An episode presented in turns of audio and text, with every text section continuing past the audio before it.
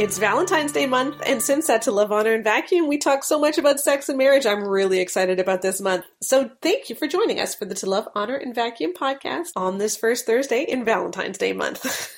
One word of warning before we get started. Today we are going to be talking a lot about sex, so this is probably a good podcast to listen to when no kids are around. Probably a lot of my podcasts are like that, but this one especially. Over the month of February, we're going to be looking at some of the big benefits of sex, how to get more adventurous and feel more comfortable in your own skin, and even just some basic sexual health like pelvic floor health, how to make sex feel great, things like that. And I want to talk first, just to set the stage for all of this, about one of the really cool benefits that I think sex has, and it took me a long time to understand this. I wrote about it yesterday on toLoveHonorAndVacuum.com on the blog, but I want to expand on that and really share my heart with you. When I give my girl talk, uh, my event at churches where I come in and talk about sex and answer a whole bunch of questions, it's a lot of fun. I'll be doing actually two of them this month, one in Jacksonville, Florida, uh, and one in Louisiana, because my husband and I are down south in our RV right now. But one of the things that I share with my audiences is that sex was not easy for me when I was first married. I couldn't figure out how to make it feel good. It hurt a lot. It was really awkward. It was uncomfortable. Keith wanted it all the time. And this is just one of the biggest sources of tension in our marriage. I laugh about it now. I think that probably God let me experience all that heartache and hardship around it so that I could relate to women who didn't find sex easy. I think if I had always found sex easy, it would be very difficult to do what I do because I wouldn't have a lot to say and I wouldn't really be able to understand where women were coming from where sex was difficult for them. And so I do appreciate the fact that a lot of these experiences that I did have when I was first married, God can actually use for good now. But as I've been on my journey, I have found that sex is one of the best gifts that God can give women. Because in order for sex to feel good, we have to turn off the multitasking sides of our brain. And the ability to do that, it's one of the only times that we can just live in the moment, that we can just embrace what is going on now and not worry about anything else. And I find that that is an amazing gift. One of the reasons that women actually have such a hard time reaching orgasm is because we're trying too hard. We're too focused on it, we're too task oriented, and we're always wondering is it going to happen? Is it going to happen? Once you learn how to reach orgasm, you realize that it's actually more of a wave that you get carried along in. And you have to let yourself be carried along. You have to keep breathing. You can't get too tense. You have to let yourself get carried along. And we can't do that if we're not able to live in the moment. I want to share with you some of the things that I said yesterday. If you're like me, chances are you always have a million things going on in your head. You know, what's for dinner tomorrow night? What birthday cards you need to buy? What errands did you forget? Uh, what do I do about my kid who is acting out in school, et cetera, et cetera? And it never stops. It's constantly sapping your joy. I read once that every woman is feeling guilty about at least two things at all times. And I think that's true for all of us. If you're not feeling guilty right now, you could probably talk yourself into it pretty quickly. Just think about it for a minute. Do I have anything to feel guilty about? And you will think of some things because that's what we do to ourselves. A couple of years ago, I read uh, Bill and Pam Farrell's book, Men Are Like Waffles, Women Are Like Spaghetti, which I think is an amazing book.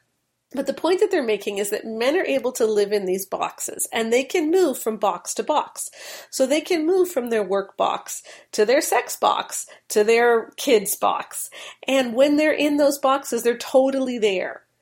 Women, on the other hand, are like spaghetti where everything is all intermingled. And so for us, when we're in our sex box, so to speak, there's all of these windy, interconnected things impinging on it. And so it's very difficult to just be about sex because you're still thinking about that birthday card you didn't buy. You're still thinking about how your son wouldn't practice piano and you don't want to get into a power struggle with him, but what are you going to do? and that's super tiring. It really is. I mean, sometimes I just want to be in a box with all the without all the worries and cares of the world. That I think is what God gives us when it comes to sex. He gives us that ability to just be in the box. And it's something that we have to teach ourselves. It's not something that comes naturally. But when you understand it, it really is a gift. as I am getting older, I am learning ever so slowly to live in the moment. You know, my husband turns 50 in a couple of months. I'm still a little bit behind him, so I won't be 50 for a while, but my kids are both grown. My kids are both married. You start to reevaluate your life and you realize that I have spent too much of my life worrying about what other people think and not enough of my life just enjoying the amazing things that God has given me. I think that God made women's bodies the way that He did as a gift to us we have to be multitaskers. God made us multitaskers because somebody's got to be able to always think about the children, okay? Imagine a world where everybody lived in boxes then you might be in the cooking dinner box and you wouldn't be paying attention to the children who are currently in the kill each other box. I mean, as women, we need to be able to focus on more than one thing just to make sure that children don't kill each other. Now, I'm not saying that men can't uh, parent well as well or that parenting is only a woman's job. I'm just saying that I think that God did make us with that uh, multitasking facet of ourselves so that at least part of humanity was more geared to making sure that kids didn't die and that relationships stayed intact. You do need people that are concerned about all of these things at any one time. But then God did a really interesting thing when He made our bodies, which is He made us so that it's much more difficult to respond sexually if you are multitasking. You have to be able to turn off that part of yourself in order to enjoy it. See, the weird thing about sex for women is that if our heads are not engaged, our bodies don't follow. One night, he could just have you in raptures, and then three nights later, he could do exactly the same thing, move for move, and you're lying there thinking, will you just get it over with because I want to get to sleep? Because it's not about what he's doing. It always is about what you're thinking. Our heads need to be engaged for our bodies to follow. And that means that we can't multitask because when we multitask, our heads are not engaged. If you're lying there thinking, well, I'm just going to plan my grocery list because at some point he's going to hit the right spot and then I will stop doing the grocery list and I'll enjoy sex, that's not going to work. Because if you're making your grocery list, he could be hitting the right spot the whole time and you are never going to enjoy it because you're focused on the groceries. When we don't pay attention to our bodies, sex feels eh, it's not very good. We have to train ourselves to forget about everything else and just to feel what's happening now. I realize that's a lot of work, of course. It doesn't come naturally for many of us. And a lot of us during sex too, we almost get outside of our bodies and we're judging ourselves. And we're wondering, okay, am I doing this right? What's he thinking if I do this? And you get kind of embarrassed and you have to actually t- turn that off too. I honestly think that if it were easy for women to feel pleasure, even if we did have 15 things going through our heads, then we would never be able to fully relax. But because we need to learn how to let go and how to let everything else fall by the wayside in order to enjoy sex, it's, it shows us that God wants us to let it all go sometimes. God wants us just to be it becomes less about all of these other things that make up our lives and it becomes more about this instinctual thing where you're learning how to just be. And I love that. It's amazing how, in order to have good sex, we have to let go of control. God could have made our bodies so that we respond in the same way that, that most men do. I'm not saying that no women respond automatically to sex because uh, you know, some women just have very, very high libidos and some women are really, really responsive. But a lot of us take a lot more warming up. Uh, they say that to reach orgasm during intercourse, the average man takes about two minutes and the average woman takes almost 20. So we tend to take a lot longer than guys do. And orgasm is much more of an issue for most women than it is for most men. A lot of women, it's a skill that you need to learn. Most men, they don't need to learn it. It just happens. And the way that we define sex often is him reaching his orgasm. That's often what ends the sexual encounter. I really hope in our marriages that he is much more focused on you reaching orgasm too, uh, or that that's something that you're learning together. But I'm just saying in general, sex often ends with his orgasm. But God didn't make our bodies to respond as automatically as most men's bodies do. So why would this be? I think that if God made both of us to respond in the same way, there wouldn't be that same emotional and spiritual intimacy that we have through making love the way that we do now. See, if our bodies were always automatic, then great sex could be just physical.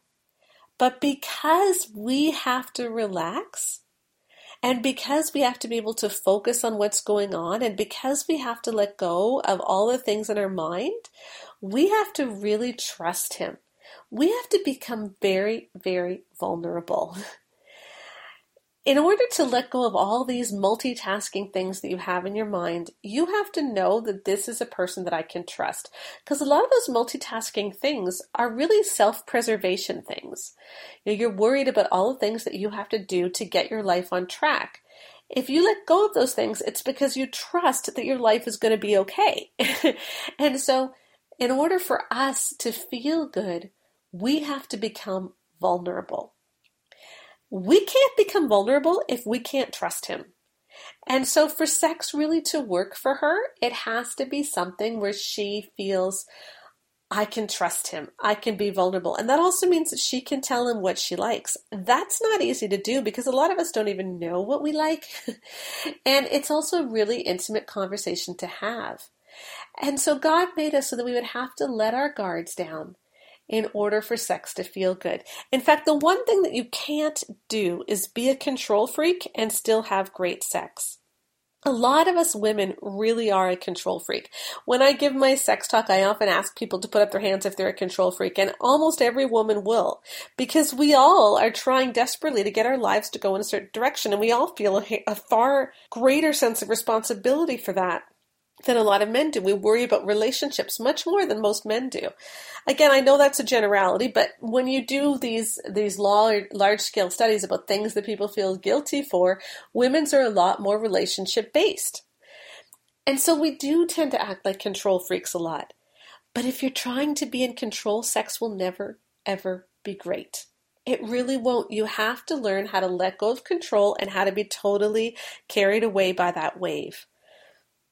Sex is about feeling, not so much about thinking. And if, if you overthink things, sex won't work well. But the other issue is that great sex means that you aren't really proper, so to speak. See, a proper woman is someone who is fully buttoned up and she has the tea kettle on and not a hair is out of place and she uses very gentle speech and great sex is the opposite of all that. Okay, you can't be worried what you look like or what you sound like or even what you're doing if you're going to be able to enjoy yourself. You have to stop getting outside of your body and wondering if you're looking right or doing a good job and you have to start letting go and not caring. But why is it that we try so hard to be proper in our everyday life? Because we care what other people think of us. And especially as Christians, I think a lot of us grow up with this idea of what a proper Christian girl is, and that holds us back sexually. I'll be talking about that more um, when I talk about it in the comment section of this podcast, because I have a great commented guy left that I want to elaborate on some of that. But we train ourselves to be conscious of every move. And great sex means throwing caution to the wind and letting yourself be primitive, not proper. And this isn't because there's anything improper with sex and marriage, by the way, okay? It reminds me of The Lion, the Witch, and the Wardrobe when the beavers are trying to explain Aslan to the children. And what they keep saying is, well, he's not a tame lion, you know. and that's what sex is like. It isn't tame. It isn't something that you can put a lid on and keep it unmessy and organized. It spills over. It revels. It even screams. So great sex means that we have to be willing to let go of control.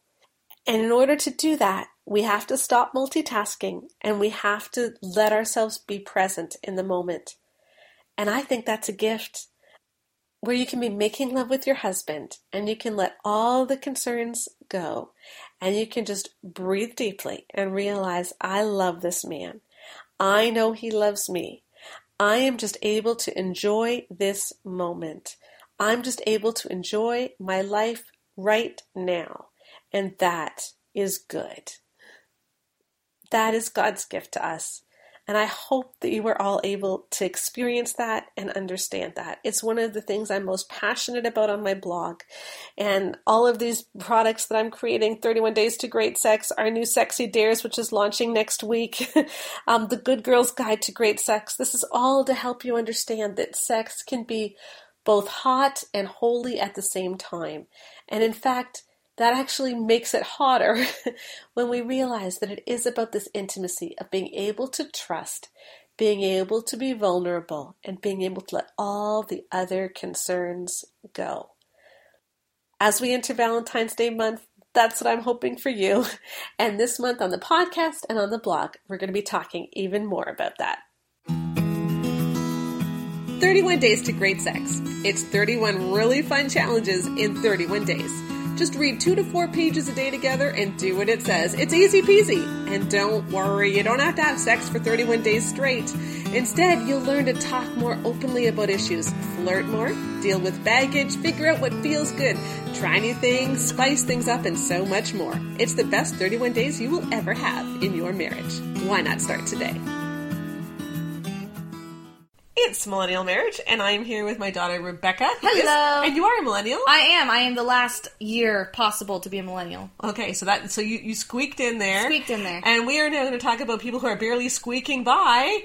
Student loans. Because they have student loans. There's this a terrible article. in no one knows student loans like my generation. Yes, and and I really do feel sorry for your generation. So awful article in Bloomberg just about how much debt um, today's millennials are carrying, and especially there's one particular group that is just really messed over altogether, which is those who graduated in 2012. Well, those who took out loans in 2012. Right, took out loans 2012 largely because um, when they entered the labor market, they couldn't get jobs. Yeah, well, because the unemployment rate was so high back then, and so at the same time, the loan numbers were doubling, and the unemployment rate was also incredibly high. That's just a really unfortunate combination. So I'm going to read you this paragraph from the Bloomberg article.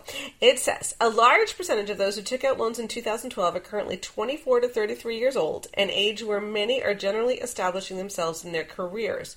Borrowers in this group entered the labor force when the unemployment rate was twice as high as today and may have found it difficult to find a career track in their desired field.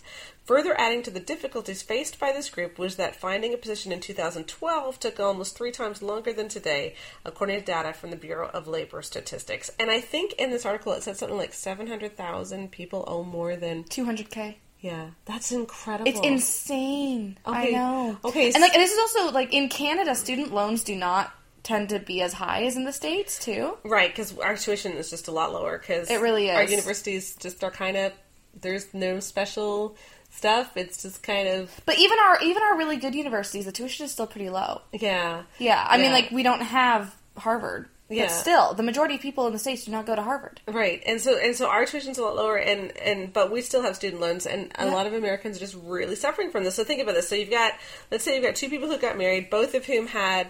You know, let's say seventy-five thousand dollars in student loans. You're looking at one hundred and fifty thousand dollars that you owe. Yeah, that's a mortgage. Yeah. in a lot of places. Yeah, and so what in the world are you going to do? So we just want to give you guys a little bit of hope if you are in this group today. Exactly. Because here's here's the thing. Here's what's normally what I normally see happen, and what all these financial blogs say happens too. People graduate with a ton of debt. They have a hard time finding a job, but then they buy a house and a new car. Mm-hmm. You know, and the problem is when you're looking at this giant mountain of debt, it can be easy to say, "Well, this is hopeless anyway, so I'm not going to put my life on hold for something I'm never going to get out of anyway." And then they move forward and they get the mortgage and they get the car payments. But the problem is, you've just made that problem like three times as large. Yeah, because the, the problem with having debt is that you now have no flexibility. And that's the thing. If one thing goes, everything crumbles. Yeah. If you can only afford to make the minimum payments on everything, Yeah. that's a really scary place to be in. Yeah. What happens if your spouse gets in a car accident? What happens if you have a really rough pregnancy and have to take, you know, sick leave longer than your E- than do they even have employment insurance in the states? I don't know, but I know that I wrote this article a while ago on um, the U.S.'s maternity leave policy where you really don't get any maternity leave. yeah, exactly. So what Like, happens seriously, if you, in Canada we get 12 months. Yep, you Like, get we a year 12 off. Months, a year Yep. off at 57% of your of your pay. Yep. And sometimes more if your employer is really generous? Yeah, and so and, and so if you want to stay home with your kids, you're really in a pickle if you've got you know car loan, mortgage, and student loan. So here's here's what I what we're going to suggest, and this is going to sound radical. Yes. So get ready. Well, well, first of all, there's the idea that everyone's doing that because everyone has this much debt. But if you don't want to be in that much debt, you're going to have to do something really different than everything else. That's right. You got to be different. So here's- Dave here's the big Ramsey's thing. always saying that. Yes. But but here's what you're going to do. Go. You're going to live crazy below your means. Yeah, absolutely. And I know it sounds really silly, but you have to do the short term muscling through so that you can live a more stress-free life later. Yeah, like let's think about it. Okay, so let's say that you graduate at 23, Mm-hmm. okay, and you're married now. Let's say you're 25 years old and you're both married and you've got $150,000 in debt. All right. And let's say that you're both making, let's say, 35000 a year. Yeah. Which is slightly more than minimum wage. Well, in Yeah. Canada, in slightly Canada, more. slightly more than minimum wage. Yeah. Okay, so let's say that your combined income is seventy thousand. Yes. All right. So you owe one hundred fifty thousand. You you have a combined income of seventy thousand. If you guys can just live on thirty thousand a year, you could get rid of that student debt in four years. Yeah. Exactly.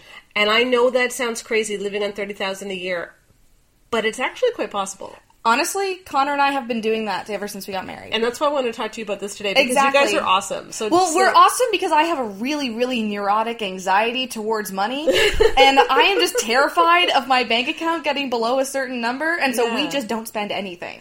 Yeah, and I mean, and We're and- getting better now at enjoying now that we have higher incomes, yeah. but still, you Yeah. know, we still live on one person's income. Yeah, and so you got you know you guys have an apartment, you rent an apartment, you have this really beater up car. Yes, which, Terribly, terribly beater up car. yeah, which we're we're just to tell you how beater up it is. We are actually looking at getting a new used car now, and we asked for evaluation. They said, "Well, you bought new tires this year, so."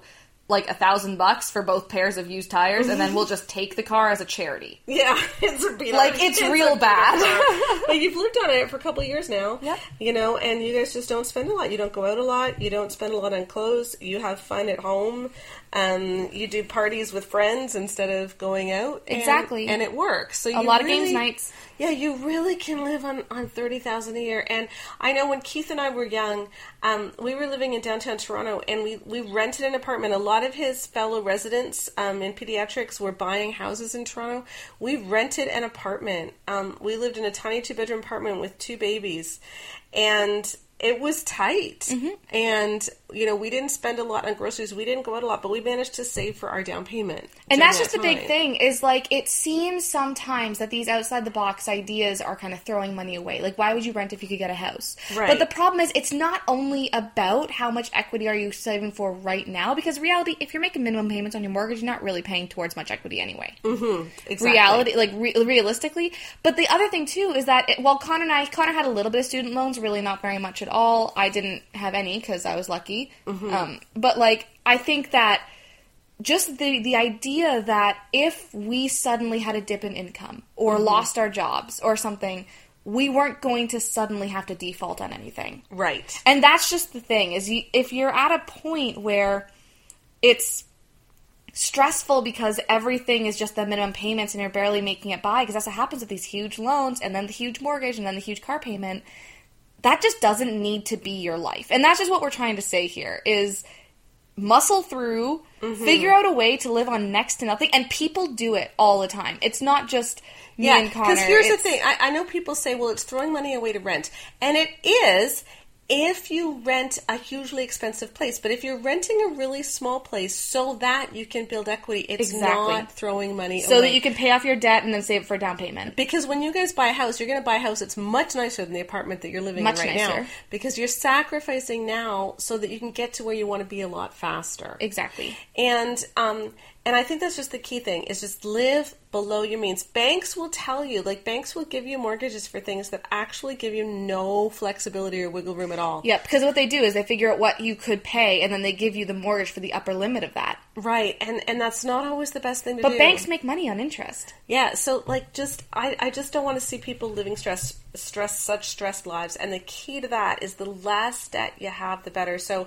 I know a lot of you are in really difficult positions with student debt and I really feel for you. Totally. And so what I would just say is like live as frugally as you can for a couple of years and really have like a goal for it so that you know why you're doing this and why you're sacrificing. And know that no matter how big the student debt is, you can get out of it. Mm-hmm. If people pay off 300,000 mortgages in like nine years, Yep, you that can happens. pay this off. You can pay it off. And and you know what? If you start that at 25, by the time you're 30, you'll be debt free. You'll be able to get your house. Save for a couple of years, just like that for your down payment. You'll be able to get a house, and you'll be so much further ahead. Completely. Yeah. So that's what we just want to encourage you with. You know, if you can avoid getting student loans in the first place, do that. But otherwise, you can still do it. And we're all about here at Millennial Marriage, the stress-free marriage. Totally.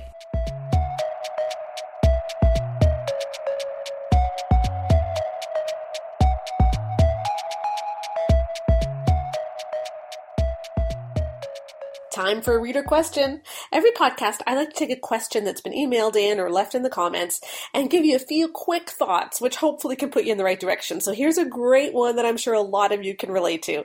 The woman writes, We started out not knowing what our sex life really needed to be like, and it was uncomfortable and painful for me. So I pulled away to the point that I really didn't want to have much to do with sex because it didn't work for me. About five years later, I finally found out what an orgasm should be like, but I still never had the desire to be intimate. We've had two kids since then, dealt with a few porn incidents on his end, and worked our way through the very exhausting early parenting years. Our kids are now, they're fairly young in elementary school. But most days I'm very tired and I just want to go to sleep and don't really care to be intimate. And I feel terrible about that, but I have no idea how to change it. And lots of times I try to be intimate with him and I just can't shut my brain off or relax enough to enjoy it all. He has always treated me respectfully through this all and he doesn't understand. And quite frankly, I don't either. Please help. Okay, great question. And a lot of you are probably shaking your heads going, yes, that's me. so I thought this question went so well with our main segment today about the gift that God gives gives us of just being able to be fully present. And here's a woman who's saying, I ain't got that gift yet. Like this is totally not working for me. So a few a few things. You read this story and it sounds just so exhausting, doesn't it? I mean, they've got layer upon layer upon layer of things that have gone wrong in their sex life. It didn't work for them for the first 5 years. It was even painful for her. They had little kids and they were dealing with just constant exhaustion. Her husband had turned to porn some and that's just a lot of layers to look through. And it's no wonder that sex has become a big problem. But sometimes when it gets to be this big problem, we look at it and we see all of those layers and it becomes so exhausting to even think about it. And what I want to recommend to you right now is that we got to cut through the layers and let them go. And you almost need like a sexual reset button. I think a lot of us would do so well if we had, you know, one of those big reset buttons they have at Staples. Um, they use them in advertisements all the time. Like, I think we need a big reset button in our bedroom so that we can just go back to the beginning again. Now, I wouldn't say this if he was still involved with porn, okay? Like, I do believe that porn needs to be dealt with fully, but it does sound from her letter that that's not what's going on now. It's just things that they have worked through in the past. They just need a reset. And part of that reset needs to be her seeing sex in a different way. Because I think right now, when she's looking at sex, it's like one more thing in her to do list. It's one more thing she's doing wrong. It's one more thing she's not good enough at. It's one more thing where she's a failure. And that is exhausting when we think about it that way. So I want to suggest something. I want you to think about it instead, the way I talked about it in the main segment. Just realize, okay, this is a gift that God has given to me. Now, a lot of people tell me that. I just can't shut off my brain to relax or enjoy it at all you can't shut off your brain unless you're replacing it with something. Like you really can't just empty your brain. Okay, that doesn't work. it really doesn't. What you need to do instead is replace the thoughts that you are currently thinking with different thoughts. Instead of saying, okay, I can't think about the grocery list and I'm not going to think about the kids and I'm just going to think about my husband and I'm going to do all these things. And you start reciting to yourself all the things you're going to do, which is exhausting. All right. Just say to yourself, I'm going to enjoy this. And this is going to be awesome because we need this and I'm looking forward to it. And start saying those things to yourself. One more thing sex is not going to be good unless you prioritize it. When you do prioritize it, it can be an incredibly amazing part of your marriage that actually energizes all the rest of you, that actually helps you to be able to deal with the little kids because you feel closer to your husband, you feel better rested, you feel like, yeah, like we're really connecting. Those are important things, but it doesn't happen unless you prioritize it. And so if she's really tired when she's going to bed at the end of the day, go to bed earlier or do less like, seriously, just go to bed earlier or do less. If your life is so exhausting that you have no time with your husband at the end of the day where you feel still mildly awake, then your life needs to change. Okay? it just does. Like your marriage needs to be a priority. There is no magic formula to this where it can get better. It's just a decision that you have to make that this is going to be my priority. And I really, really encourage you to think not in terms of all the things that have happened before and in terms of how you failed at this area of your life and you're still not good enough, but just stop all of that and just say to yourself, this is God's gift to me. This is going to be amazing. This is going to help me relax. I'm going to enjoy this. And I want to be with my husband. Start saying those things to yourself instead of trying to empty your brain of everything else. And I really hope that that helps. And if you're still having issues, do check out my Boost Your Libido course. I talk a lot about how we can get in the right frame of mind about a lot of these things and how we can start to look forward to sex. And I hope that mind switch helps for you physically intimate, spiritually intimate, emotionally intimate. That's what sex is supposed to be. And yet, too often, we think that sex is only physical, and we miss out on the amazing richness that God designed for us. Check out The Good Girl's Guide to Great Sex, because if God made sex to be great, then why would you settle for less?